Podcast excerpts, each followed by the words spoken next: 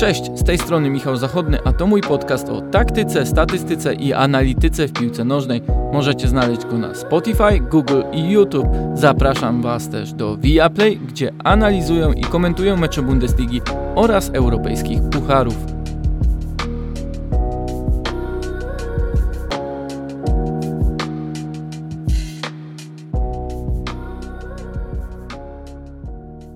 Dawno mnie tu ostatnio nie było. Musicie wybaczyć zaangażowanie w inny, w dużym stopniu zakończony już projekt, o którym mam nadzieję, że będę mógł e, powiedzieć Wam już niedługo. Także praca sprawiła, że musiałem podcastowe plany odłożyć na chwilę na bok. Nie ma jednak lepszego momentu na powrót niż to, co zobaczyliśmy w Manchesterze, bo City z Realem w półfinale Ligi Mistrzów zaprezentowały kapitalny futbol. E, widowisko, jestem przekonany, historyczne, które nie zamyka absolutnie tej historii przed rewanżem, który już za tydzień w Madrycie. Sam mecz dostarczył wiele materiału do analizy i dyskusji, ale wybrałem pięć najciekawszych według mnie punktów, nie przeciągając, oto one. Po pierwsze, osobowość. E, to też ciekawe, gdy z perspektywy obejrzanego spotkania czyta się później wypowiedzi trenerów i zarówno jeden, jak i drugi podkreślają tę samą rzecz, choć oczywiście w innym kontekście. Pep Guardiola oczywiście podkreślił poziom e, zaprezentowany przez City i Real, e, natomiast oprócz jakości zawodników wskazał na niesamowitą osobowość potrzebną do gry w tym stylu zarówno w stylu Manchesteru City, jak i Realu Madryt, o czym za chwilę powiem. Natomiast Carlo Ancelotti odniósł się nie tylko do tego, że Real po raz kolejny, pomimo wydawałoby się momentami beznadziejnej sytuacji, wrócił do gry. Powiedział też, że osobowość wyróżniała choćby Daniego Sebajosa, który pojawił się na boisku na ostatnich 10 kilkanaście minut szybko odnajdywał się na małych przestrzeniach. Oczywiście to mała rzecz, on nie zrobił wielkiej różnicy, ale tego właśnie trzeba w takich meczach, gdy gra się w totalnym ścisku, gdy gra się cały czas pod pressingiem przeciwnika, z przeciwnikiem, który tak szybko operuje piłką, ze swoimi zawodnikami, którzy fantastycznie potrafią też rozgrywać ataki na jeden kontakt na małej przestrzeni, trzeba osobowości, żeby się odnaleźć, wejść w taki mecz i jeszcze zaznaczyć swoją obecność kilkoma dobrymi zagraniami albo takimi zagraniami, które jak w przypadku Sebajosa zasłużą na wyróżnienie szkoleniowca. Na takim poziomie to jasne, że wszyscy zawodnicy mają jakość, ale skupiłbym się na chwilę na tej osobowości, bo jakim trzeba być piłkarzem? Przede wszystkim odważnym, trochę bezczelnym, trochę takim, który podejmuje ciągłe ryzyko, jest w 100% przekonany, że jego e, indywidualny potencjał, jego indywidualne możliwości przyczynią się, że skorzysta na tym zespół. Dla mnie takim idealnym tego przykładem było to, co zdarzyło się w drugiej połowie, w bardzo krótkim okresie po golu strzelonym przez e, City na 3 do 1, czyli zaraz na początku drugiej połowy, gdy błąd popełnił Vinicius, który stracił piłkę pod pressingiem Fernandinho, a może nawet nie tyle pod pressingiem Fernandinho, co po prostu Brazylijczyk go wyprzedził, przeczytał grę, um, przechwycił podanie, poszedł za akcją i kapitalnie dośrodkował do Phila Fodena. No więc kilkadziesiąt, kilkaset sekund później identyczne podanie dostał Vinicius, ale tym razem jeszcze lepiej odczytał to, jak zachował się Fernandinho w tej sytuacji i w sposób naprawdę absolutnie bezczelny przepuścił sobie piłkę pomiędzy nogami, e, poszedł na przyspieszeniu w pole karne od e, połowy boiska i wykończył akcję w kapitalnym e, stylu. Znów mówimy o naprawdę kwestiach bardzo stykowych, bo przecież kolejna taka pomyłka kosztowałaby Real niewykluczone, że powrót pod własną bramkę, kolejną sytuację City, kolejne zagrożenia, może nawet kolejną bramkę, która po prostu oznaczałaby wyższy wynik dla e, gospodarzy. Po drugie, rola Kevina De Bruyne, e, a raczej nawet powiedziałbym brak e, Casemiro. E, jedną z takich najbardziej uderzających po tym meczu statystyk jest ta, że Belk w tym meczu zaliczył tylko dwa kontakty z piłką na własnej połowie w tym jeden w samej końcówce spotkania, gdy, gdy City broniło już jednobramkowego prowadzenia. Wydawałoby się, że taki zawodnik, taki pomocnik jak Kevin De Bruyne często będzie się cofał pod własną bramkę. Oczywiście, że City miało przewagę w posiadaniu piłki, że częściej było na połowie Realu Madryt, ale też trzeba przecież e, wziąć pod uwagę to, że Real często też potrafił atakować, rozgrywać piłkę, a i City rozgrywało bardzo często piłkę pod pressingiem Realu. Skąd więc taka e, statystyka? Wydaje mi się, że to specjalny zabieg Pepa Guardioli, który nakazał jeszcze wyżej grać e, De Bruyne, by właśnie rozszerzyć przestrzenie pomiędzy formacjami Realu Madryt, zmusić e, do innego reagowania przede wszystkim, drugą linię do spoglądania za swoje plecy. Zwykle tego czy Cross, czy Modric, czy nawet Valverde nie robili, bo mieli za plecami Casemiro, o którym wiedzieli, że on ich w tej kwestii zabezpieczy. Dlatego Guardiola nakazywał wręcz grać De Bruyne tak wysoko na połowie, również w budowaniu gry, by mógł on korzystać, a nawet wciągać trochę e, środkową pomoc Realu Madryt od wyższego pressingu, co zwłaszcza było widoczne w pierwszej połowie e, spotkania. I też ciekawe jest to, że gdy e, Guardiola podkreślał problemy Manchesteru City w pierwszej połowie, to właśnie wskazywał na budowanie gry od własnej bramki i pewną nerwowość, która się wkradła, gdy już na przykład Modric zdecydował się podchodzić znacznie wyżej, gdy robił to także Valverde, nieco odsłaniając oczywiście możliwość zagrania progresywnego od linii obrony aż do Kevina De Bruyne albo Gabriela Jezusa. E, oczywiście to też się Manchesterowi City udawało, ale już e, powiedziałbym nie tak często z racji tego, że właśnie bardziej liczebny pressing, e, bardziej też intensywny i lepiej, troszkę też inaczej zorganizowany, bardziej w takie powiedziałbym 4, 3, 1, 2 z Modricem za plecami dwójki napastników. Nie pozwalało grać zbyt wielu piłek do środka, ale to znów e, inna rola była choćby bocznych obrońców Manchesteru City, o czym powiem Wam za chwilę.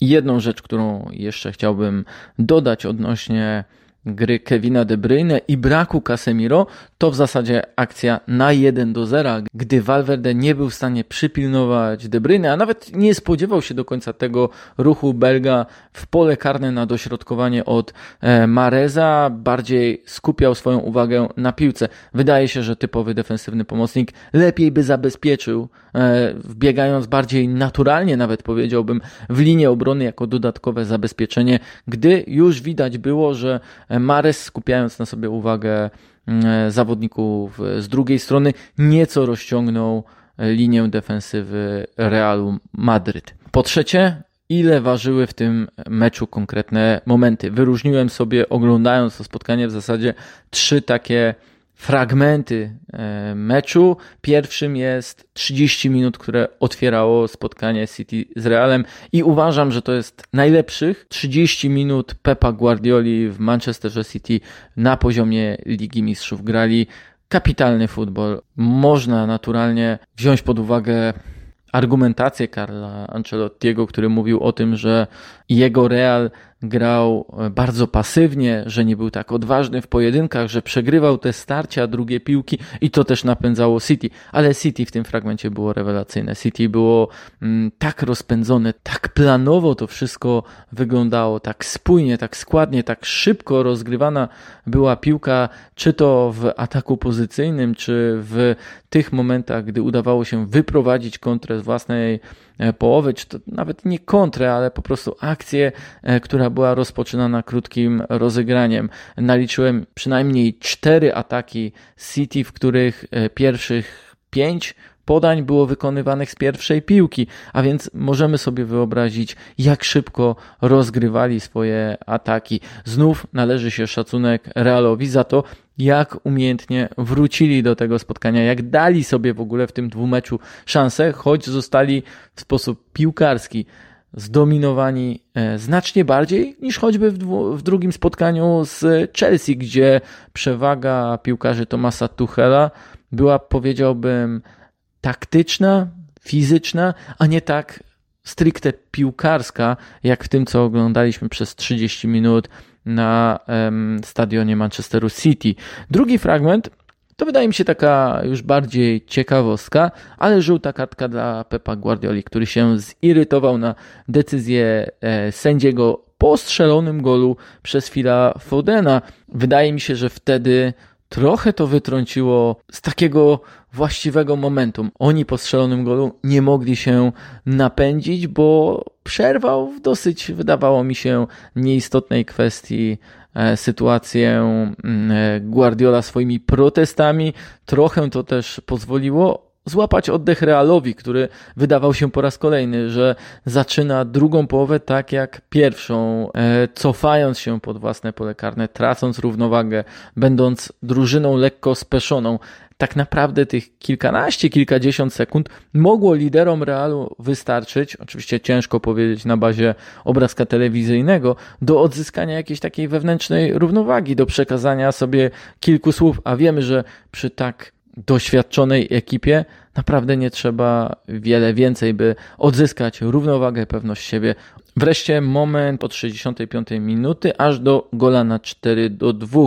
Byłem zahipnotyzowany tym, jak Manchester City zaczął wymieniać piłkę, e, aż później sprawdziłem dokładnie, ile podań wymienili w tym 9-minutowym okresie. Uwaga, wymienili ich dokładnie 99, czyli trzy razy więcej niż e, Real Madryt. Zaokrąglimy to do 100 podań w ciągu 9 minut, czyli w ciągu 540 e, sekund, a mając 100 podań, łatwo wyliczyć, że jedno podanie przypadało na 5 sekund.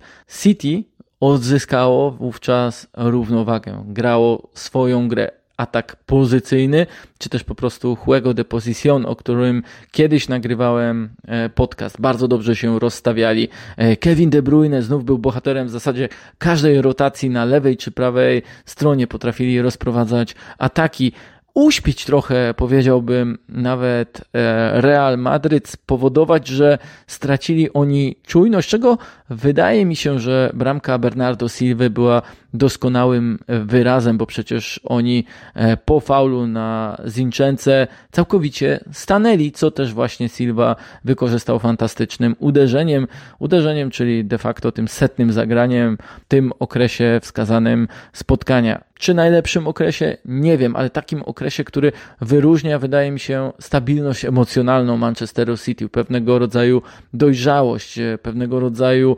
umiejętność, która znów za tydzień na Santiago Bernabeu może być absolutnie kluczowa, jeśli przykładowo znów Real będzie w stanie wrócić do spotkania, Real będzie w stanie czymkolwiek zaskoczyć Manchester City, e, sprawić, że troszkę zaczną się e, większe nerwy w ekipie Pepa Guardioli. Wówczas każdy z zawodników na boisku, jak i sam szkoleniowiec będą mogli wrócić do tego, co zrobili w tych dziewięciu minutach, bo było to raz jeszcze hipnotyzujące, jeśli chodzi o sposób gry, rozgrywania ataku, wymiany podań, szybkości, umiejętności utrzymania się przy piłce, prowadzenia takiej właściwej arytmii swojej gry, przyspieszania we właściwych momentach, ale też e, cofania się pod własne pole karne, zmuszania przeciwnika do jałowego, powiedziałbym nawet, biegania za e, kolejnymi zagraniami zawodników. Po czwarte, personalia i bohaterowie.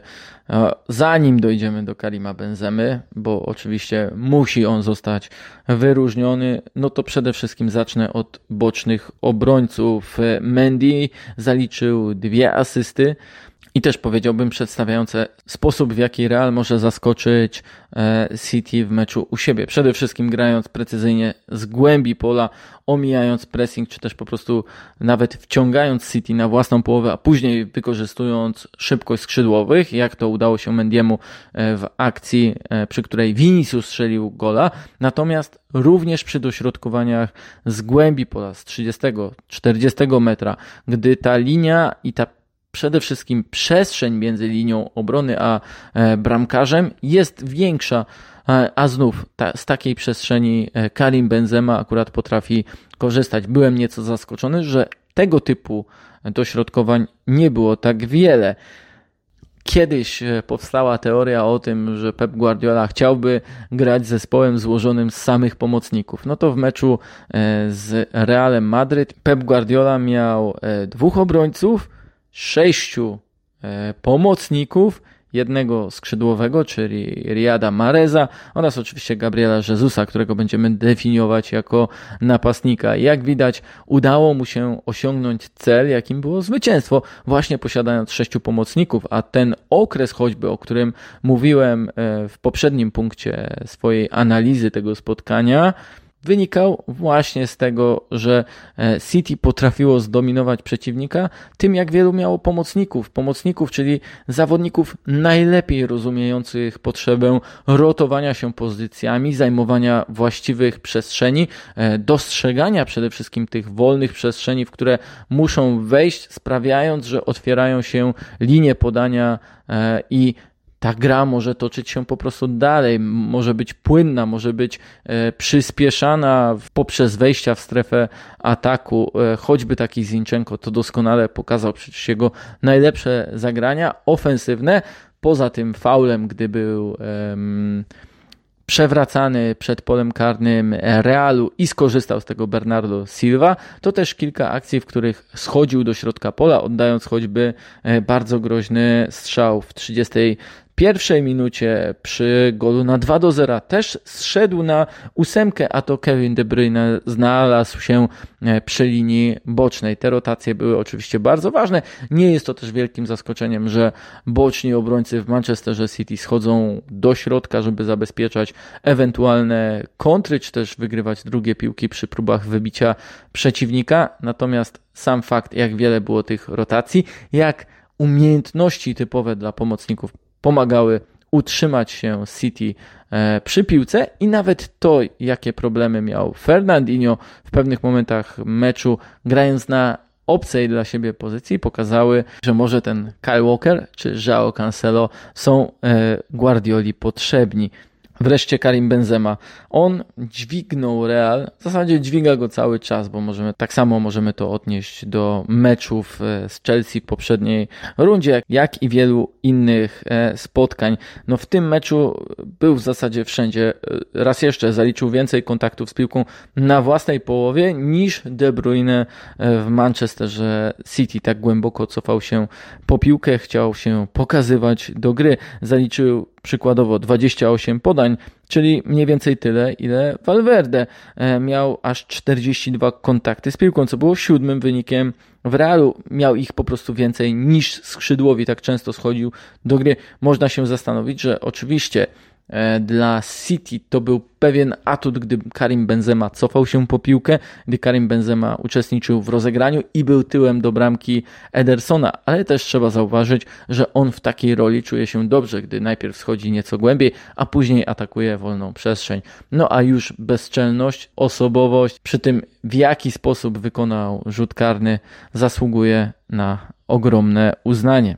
Jeśli chodzi jeszcze o Manchester City, to z tych wszystkich pomocników Skoro już mówiłem o De Bruyne, mówiłem troszkę już o Zinczence, także o Fernandinho, to chciałbym oddać, że Bernardo Silva oraz Rodri zaprezentowali się naprawdę fantastycznie w środkowej strefie. Przyciągali wszystkie drugie piłki, zdominowali ten sektor, a Bernardo Silva przy piłce prezentował się fantastycznie. Natomiast e, Rodri nie miał absolutnie problemu ze zgrywaniem większości górnych zagrań, czy też górnych piłek do swoich kolegów. Będzie ten duet bardzo, bardzo City potrzebny na Santiago Bernabeu. A skoro mówiłem już wiele o pomocnikach, to jeszcze słówko o Gabrielu Jezusie, bo dzisiaj on wyglądał jak napastnik idealny dla Manchesteru City, grający fantastycznie w takich ruchach, które wydłużały pole gry, czyli e, gdy przyspieszał, sugerując obrońcom Realu Madryt, że wychodzi na wolne pole na prostopadłe podanie, ale on po kilku metrach sprintu zatrzymywał się, cofał i uczestniczył normalnie w rozegraniu. Troszkę może zgasł w drugiej części spotkania, ale gdybym miał przypomnieć sobie wszystkie mecze Gabriela Jezusa, no to ten był zdecydowanie jednym z lepszych. Wreszcie punkt piąty, czyli co przed rewanżem. Ancelotti zapowiadał, że czeka nas wszystkich, a przede wszystkim jego Real inne spotkanie. Prognozuje, że wróci do gry Casemiro, co znów pomoże radzić sobie e, z Kevinem De Bruyne. W tym jestem przekonany. Również ten wyższy pressing Realu może być e, bardziej efektywny, bardziej agresywny. Może więcej drugich piłek będzie lądowało e, po stronie Realu, a mniej po tej Manchesteru City, bo dominacja E, Rodriego w tym elemencie była ewidentna. E, przypomina mi się rewanż między tymi szkoleniowcami, między Ancelottim a Guardiolą sprzed lat, gdy Włoch prowadząc Real Madryt rozbił absolutnie e, Bayern Monachium Pepa Guardioli aż 4 do 0, ale wówczas Guardiola zaryzykował, ustawił skład w systemie 1-4-2-4, bardzo ofensywnie w zasadzie oddając Realowi środek pola. I jestem też e, dosyć przekonany, że takiego błędu drugi raz Pep Guardiola nie popełni, że ta gra będzie bardziej spójna, że znów będzie bardziej po prostu nastawiona na środkowych e, pomocników e, niż na e, samych ofensywnych piłkarzy, czy też napastników skrzydłowych, których wystawi w pierwszej linii, żeby atakować ten Real na Santiago Bernabeu w Madrycie. Raczej to może być takie, powiedziałbym, bardziej kontrolujące grę City podejście, bardziej pragmatyczne, jeśli chodzi o korzystanie z posiadania piłki, choć oczywiście nie przesądzam. Jeśli zobaczymy kolejny tak szalony mecz, no to będzie wspaniale dla nas wszystkich. Z perspektywy City, co trzeba zrobić przed e, rewanżem? Zastanowić się, jak wyłączyć z gry Karima Benzemę, bo tak jak wspominałem, wydawało się, że Francuz ma dosyć często piłkę, e, że City pozwala mu się włączać w budowanie gry, że wcale nie ma jakiejś taktyki odłączenia go od całości rozegrania Realu Madryt, ale może właśnie takie podejście byłoby właściwe, może troszkę lepsze zabezpieczenie strefy przed obrońcami, przed e, Laportem i Diasem e, ze strony Rodrigo, a może i drugiego bardziej defensywnie usposobionego pomocnika. Myślę też, że na tym etapie Liga Mistrzów jest dla drużyn stabilnych emocjonalnie, w pewnym sensie dojrzałych emocjonalnie. Także dlatego Real tak doskonale radzi sobie e, w fazie pucharowej, bo po prostu piłkarze wiedzą, czego trzeba i, że, i co posiadają w swoim warsztacie, w swoich umiejętnościach, by postawić się przeciwnikowi, by wrócić do gry. Potrafią podnieść się mentalnie z nawet największego dołka, a wydaje się, że takim największym dołkiem było to, co już zdarzyło im się e, w rewanżu z Chelsea, ale też na początku tego spotkania e, City. Tam nie było załamywania się, poddawania się, wręcz przeciwnie. E, Real wrócił w stylu, jaki myślę nie przypisywalibyśmy zbyt wielu drużynom na starym kontynencie. A skoro mówię o dojrzałości emocjonalnej, no to muszę się zastanowić, czy Manchester City to ma. I wydaje mi się, że coś w tym może być, bo przypominam półfinał z Paris Saint-Germain e, sprzed roku, gdy udało się City bardzo szybko zamknąć kwestię awansu, mimo tego, że mecz był bardziej otwarty i też troszkę nerwowy, ale jednak e, City prezentowało się znacznie lepiej z Paryżem e, w rewanżu u siebie. Okoliczności były inne. Oczywiście przypominam, że wówczas bramki zdobyte na wyjeździe były bardziej wartościowe.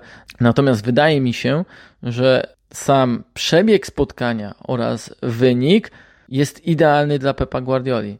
E, z tego względu, że on wie doskonale, jaką przewagę jego zespół miał w tym spotkaniu ile sytuacji sobie wyklarował, że powinien być skuteczniejszy i mieć zamkniętą kwestię awansu już w pierwszym spotkaniu, pomimo tych błędów, które zdarzyły się w defensywie, ale znów przez te błędy, które zdarzyły się w defensywie, każdy z jego zawodników będzie podwójnie czujny przed rewanżem. Będzie wiedział, że oczywiście dobrany plan jest właściwy, skuteczny, dobry, a oni posiadają umiejętności i odporność na mini kryzysy w trakcie spotkania, natomiast muszą być do końca czujni, bo Real to Real Madryt. Jeśli podobał Ci się ten odcinek, to będę wdzięczny za subskrypcję mojego podcastu na którymkolwiek z kanałów, na zostawienie lajka, komentarza, podanie dalej linku z nagraniem. Dzięki i do usłyszenia.